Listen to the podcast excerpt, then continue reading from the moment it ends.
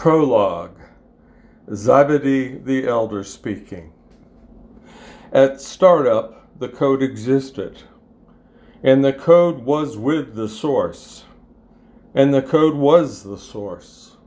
All algorithms were designed by him, and without the code, no objects were created and instantiated. In him was power, and this power was the interface to all humans.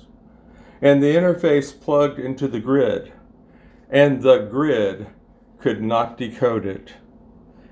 There was a human sent from the source whose name was Yojon. Yojon came as an instant messenger to point to the interface, that all humans through the interface might uplink to the source.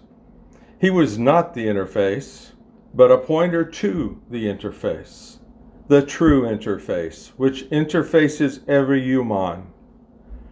He was in the grid, and the grid was designed by him, but the grid did not acknowledge him. It did not authorize him. He came to his own users, and his own users did not accept his code. But as many as ran his code, to them he gave the empowerment to become source coders, even to them that entered his password. These are the ones no longer linked to the grid, but have been uplinked to the source. And the code became human and networked among us, with us. Yojon pointed to him.